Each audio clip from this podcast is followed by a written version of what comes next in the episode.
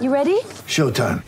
On May 3rd, summer starts with The Fall Guy. Let's do it later. Let's drink a spicy margarita. Make some bad decisions. Yes. Audiences are falling in love with the most entertaining film of the year. Fall guy. Fall guy. Fall guy. That's what the poster said. See Ryan Gosling and Emily Blunt in the movie critics say exists to make you happy. Trying to make it out? Nope. Because I don't either. It's not what I'm into right now. What are you into? Talking. Yeah. The Fall Guy. Only in theaters May 3rd. Rated PG-13.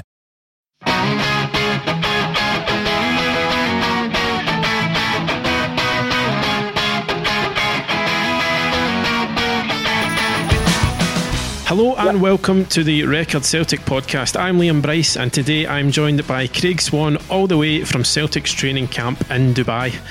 On the pod today, we get the very latest on how Neil Lennon's squad are shaping up for the second half of the season, and of course, with the transfer window well and truly open, we talk potential incomings and outgoings. Uh, first of all, Swanee, a happy new year to you.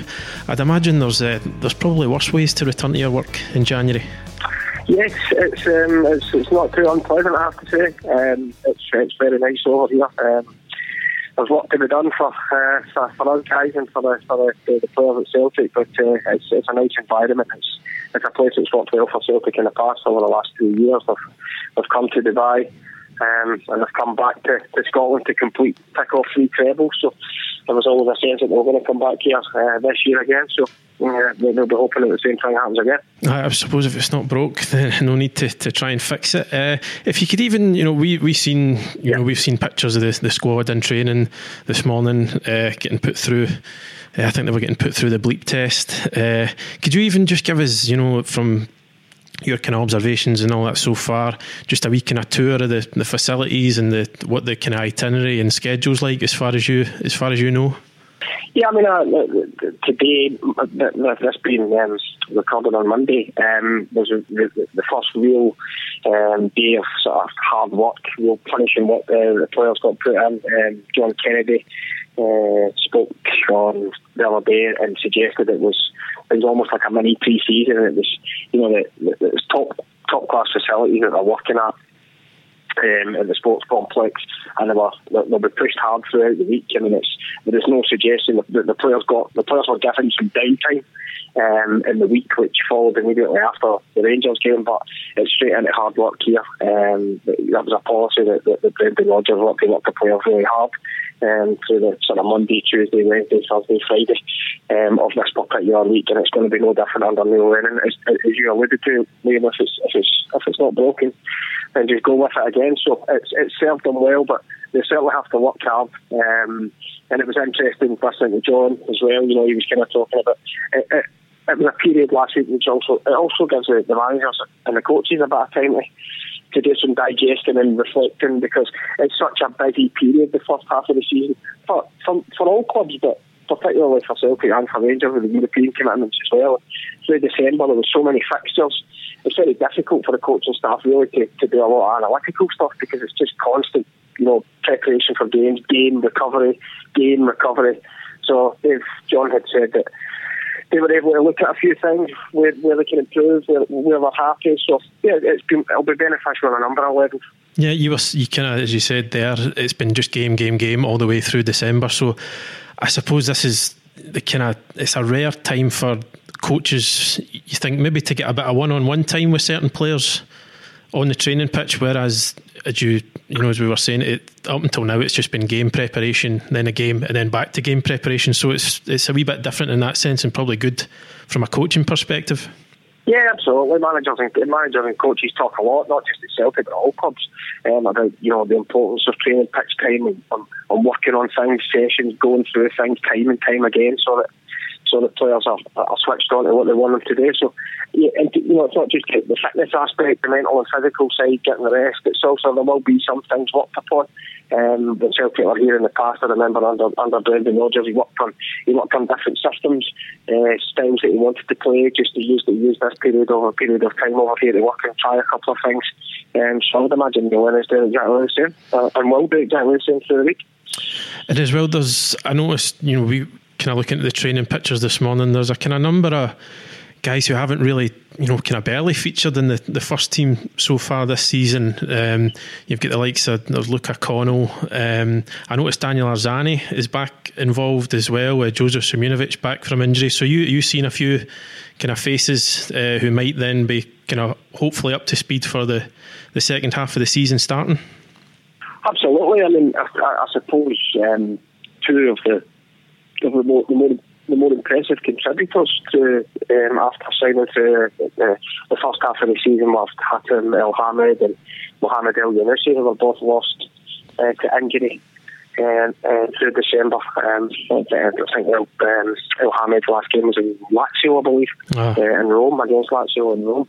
So he, um, guys like that, you know, integral integral parts of the squad, guys who are very quickly become integral parts of the team, um, are, are, back, and I think the aims for them to, be ready to go when when Celtic get back into the competitive action. So yeah, there's guys at different end of the spectrum. There's there, there- there's fringe players who are trying to force their way back in. There's long term absences, as you say, like Arzani. Simunovic made a great start under Neil Lennon at last season when, when Neil Lennon first took over from Brendan Rodgers again. Um, he's another one who's working his way back. So there's guys at various levels uh, of various importance, I dare say, to, to the squad that are, that are all working and trying to impress. So yeah, everybody's got their own aims and their own agendas. They're here to, to try and catch the eye of the manager. Yeah, and obviously there's no doubt in Ryan Christie's importance, but uh, he's obviously been sidelined with with that injury. But I did notice that he was out on the training pitch. I, I mean, uh, is there a, I suppose is there any indication that he'll do any training, or is he just there as part of the squad? I know he's maybe a few weeks away from a full return. Yeah, John Kennedy, um, when we spoke to him on, on Sunday, had suggested that he would probably miss the majority of the of the group work this week. Um, but you know, there's he's still. I think he's still enough to do to do bits and bobs, but he wouldn't be he, wouldn't be ready for the full stuff. Um, but there's, they were, he was very hopeful it would be. I think he did that quote, if I can remember correctly, where it'll be weeks or in the months. So Yeah. we'd certainly hope to have him back at the end of the month, but I guess they'll have to gauge it day by day. And just in general terms as well, like considering the way the year, you know, the we- the year finished there, and the kind of the fallout and the almost kind of hysteria that comes after a defeat to Rangers, is it just uh, kind of ideal time for you know Celtic to maybe just get away from the you know the bubble that exists here in Glasgow and just get away from all that, all the the, the hysteria and the analysis and the postmortems? I think so. I think it's. Uh, I think it's, it's touched upon it already. It's, it's possible as much as a, as a mental break for these guys uh, than physical. You know, it's just constantly concentrating on things. Um, there's always a natural longer fallout from. You know, it was, the same last year, if you remember, just because the last game before a three-week shutdown happens to be an Old Firm game. Yeah. Everybody always talks about the last game. Um, you know, if the scheduling was different, and Rangers played Celtic on Boxing Day, and then they both played another game on the 29th. Yeah. Kind of the follow up to the Old Firm game would have finished within two days, and you'd be talking about another game. So it seems to be the schedule, and Yeah. that's really that's just. I mean, Celtic have been in this position before. Mm-hmm. Twelve months ago, exactly. Lost lost the the game at Ibrox, and it was exactly the same scenario. So it's not something they haven't dealt with before. And in fairness to them, they bounced back spectacularly last season when they came back from Dubai. They went on a, went on a tremendous run um, and pushed themselves well clear in the league race. So I think that's obviously the plan for them again. And just as a wee a wee side note, there was a and it's just a kind of wee quirky thing. There was kind of talk on social media that uh, that Dan Petrescu was seen walking around in the, the Celtic hotel. Is that is that just social media chatter, or is he has he actually been spotted? And would would there be any reason for that? Uh, no, I think it's, it's as far as I'm. I'm think uh, one. of- I think he was spotted wandering about the foyer by someone today. Yeah. Um, he's just on his holidays. I don't think there's an awful lot of football clubs in this part of the world at this time of the year. Is there a- um, it's a very popular destination. I mean, the the Scottish Premier League on its own, we'll have, we'll have three clubs here. Oh, exactly. Um, as you know, Celtic Rangers and Aberdeen will all be here at some point. It's a very, very popular place, like the one where they're training and that. So there's, you always see loads of characters kicking around. Like, I think in the past three years, there've been the likes of Jose Mourinho and all these guys would be kicking around. So Really? there's, uh, there's plenty of people. Oh. There's plenty of people around. Be too much in it. will not. Um, I've just kind of obviously we're in the middle as well. Well, not the middle. We're kind of early stages. Sorry, of the the transfer window, and John Kennedy's been speaking uh, as you said, uh, the kind of priority or one of the priorities seems to be trying to get a, a striker in the door. And John Kennedy was saying that something that Celtic were trying to get something tied up uh, as quickly as possible. Is that was that could that be taken as a wee hint that there could be something coming quite soon? That there's a confidence, or am I reading too much into that? I think it's just a case of Celtic are just working on a, you know, it's not even a day by day basis, an hour by hour basis, it's a minute by minute basis. They're, they're, assessing a whole lot of different options. And they, they, certain areas of the team, the manager's been particularly clear that he's identified certain areas of the team he'd like to strengthen. He's got areas that he's obviously more happy with than others. Um, so it's it's a constant. I mean, this this process basically begins on September the 1st or, or, September the 2nd when the previous transfer window closes, mm-hmm. in the same way that on February the 1st the work will start to begin for the summer transfer window. It's just constant. So, yeah, I mean, we'll be constantly looking at videos, video packages, things will be getting put together. Agents will be on the phone, people will be getting put forward. It's just a constant. So, I mean, I don't think anybody should read too much into things like that. I mean, Neil Lennon, we spoke to Neil Lennon just before the Rangers game, I believe, mm-hmm. and he was making the point that in this transfer window, you know, if you're if, if you're a club that's selling a player, you're going to hang on to the last possible minute if you can to try and get the best deal for your club. And you know that's that's kind of the thing that goes on. So there's there's every chance that it'll go on the last day. I mean, people, I know fans always get frustrated that they're there always seems to be a real flurry of business on the last day of Gristle because yeah. mainly sailing clubs are holding out for the best price for their guys. They're trying to entice as many people to the table as they can. So it's just natural. It's just natural. Uh, I mean, you would expect that things are going to be constantly going on right until the very last minute of the window. And as I say, the work has been going on basically since the middle of September.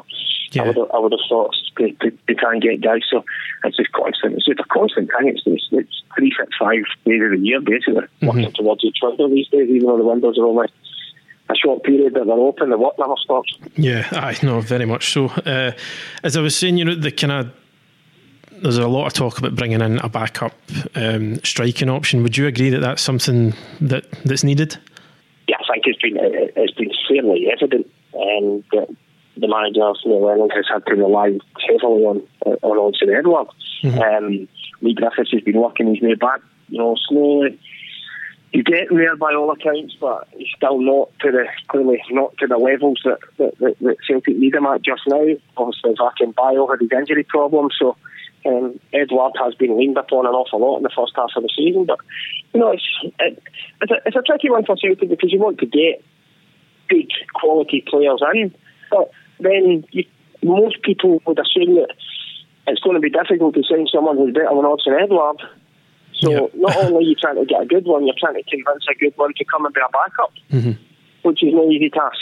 So yeah. yeah. I mean, I think everybody everybody identifies the fact that striking backup is needed. The man, listen, the manager has said that himself, more or less.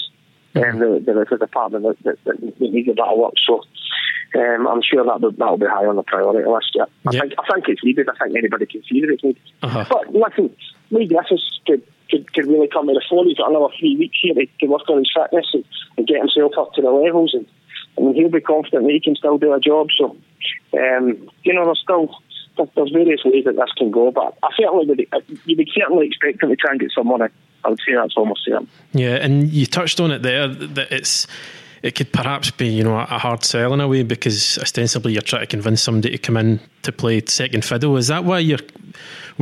do you think perhaps that we're we're seeing the likes of, you know, the kind of veteran striking, you know, the links to Glenn, the likes of Glenn Murray, that came out kind of out of left field a wee bit, um, things like that. Guys who almost kind of in the way that Rangers brought in Jermaine Defoe of somebody who who would be like a, a completely different option, brings a lot of experience. Is that why we're kind of you're seeing those sort of rumours? I mean, only Neil Lennon really knows, you know, what exactly what he wants. But for Celtic to get for Celtic to get somebody who's better than Odsonne Edouard, you're trying to find a striker in the bracket of what 10, 12, 14, 15 million. Yeah. You know, Odsonne Edouard is the first choice striker. So as, as Celtic are going to play, as, as, as signing talks go on, agents and players ask management, you know, it's one of the first questions, will I play? Now, no one can be guaranteed to play every week. No one, mm-hmm. no one signs a contract that says you'll play every week. But you know, there, there has to be an understanding for whoever comes, and unless he's a superstar, he's going to be playing second fiddle to Odsonne Edouard. Yeah. You, know, you know, the only other way that would change is you know, Lennon decided to make a change in the way he, he wanted to line the team up. If he wanted to play 3 5 2, maybe Yeah, more, and, and accommodate two strikers, Edouard and a partner. That's that's maybe something that he's. I know he spoke in pre seasons about using, you know, he's, he's, you know, there's a flexibility within games. He's changed to, he's changed to three five two within games and things like that. And he's mixed the system up, but haven't started with it that often. Mhm. So maybe that's just it. Maybe maybe that's personnel. Maybe he doesn't maybe he doesn't feel he's had the personnel to be able to play that. He spoke in pre-season. He might play it a bit more this year. We haven't seen it as often as, as maybe people might have thought. He featured on a very successful Celtic team under Martin O'Neill that was rigid three five two. Yeah. Um, so that, that's maybe something you could get somebody into partner Edouard. Mm-hmm. But only Neil Lennon really knows. Only Neil, Neil Lennon really knows. And as, as as all Celtic managers have said in recent times, it's availability and affordability. Mm-hmm. The other two keywords. Yeah, especially in you know the January market when you would you'd think maybe clubs are a wee bit less reluctant to sorry less keen to sell, if you could put it that way. Um, with still half a season to go, do you expect? Um, you know, it's hard to you know put names on it and Well, everyone's got their needs, Liam. Everyone's Yeah. got their needs. Uh, Everyone's got their needs, sorry. But, uh, you know, m- most people are trying to hang on to their best players. Yeah. If somebody is willing to sell their main asset in January, it means they're trying to cash in on them. Mm-hmm. And if they're trying to cash in on them, generally that means they're trying to start a bidding war, yeah, which generally means it's going to run at the end of the month. Mm-hmm. So that, that's that, that's the way I tend to view these things. um, and as well, there do you, again, it's hard to put you know sort of exact names on on things, but do you expect maybe a, a few guys who have who have not featured as much over the, the first half of the season to to maybe at least go out on loan? I know there's been uh, interest in, in the likes of Jack Hendry, and I think John Kennedy himself has ad- admitted that that could be a possibility. So do you expect to see a wee bit of movement in the opposite direction as well? Yeah, I'd imagine or three boys who are not getting much football. Jack Kennedy's a perfect example. Um, they need to get out and get some games. Again, this is not isolated to Celtic. Mm-hmm. You know, I think Rangers are doing the same thing. A few of their fringe boys, most clubs in the country will be doing the same thing. Guys that are unlikely to play will get loaned out. I think that's that's just part of the course that happens every year. So I'd imagine there'll be two or three loan deals done. Plus, guys again at different levels, whether they're fringe players, whether they're younger players. I'd expect that'll probably happen. Yeah.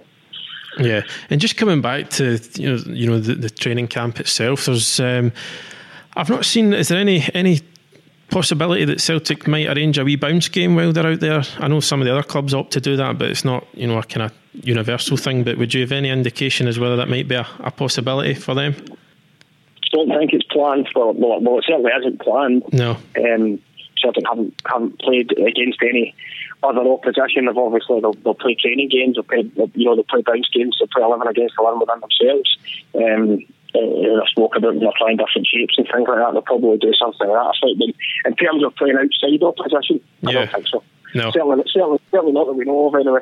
It hasn't happened any time in the last three years with Celtic. Uh, Aberdeen have played um, Eastern European opposition the last few years. Um, they might play, I think, the Rangers have got a game on Saturday against a, a, a team from Uzbekistan, I believe.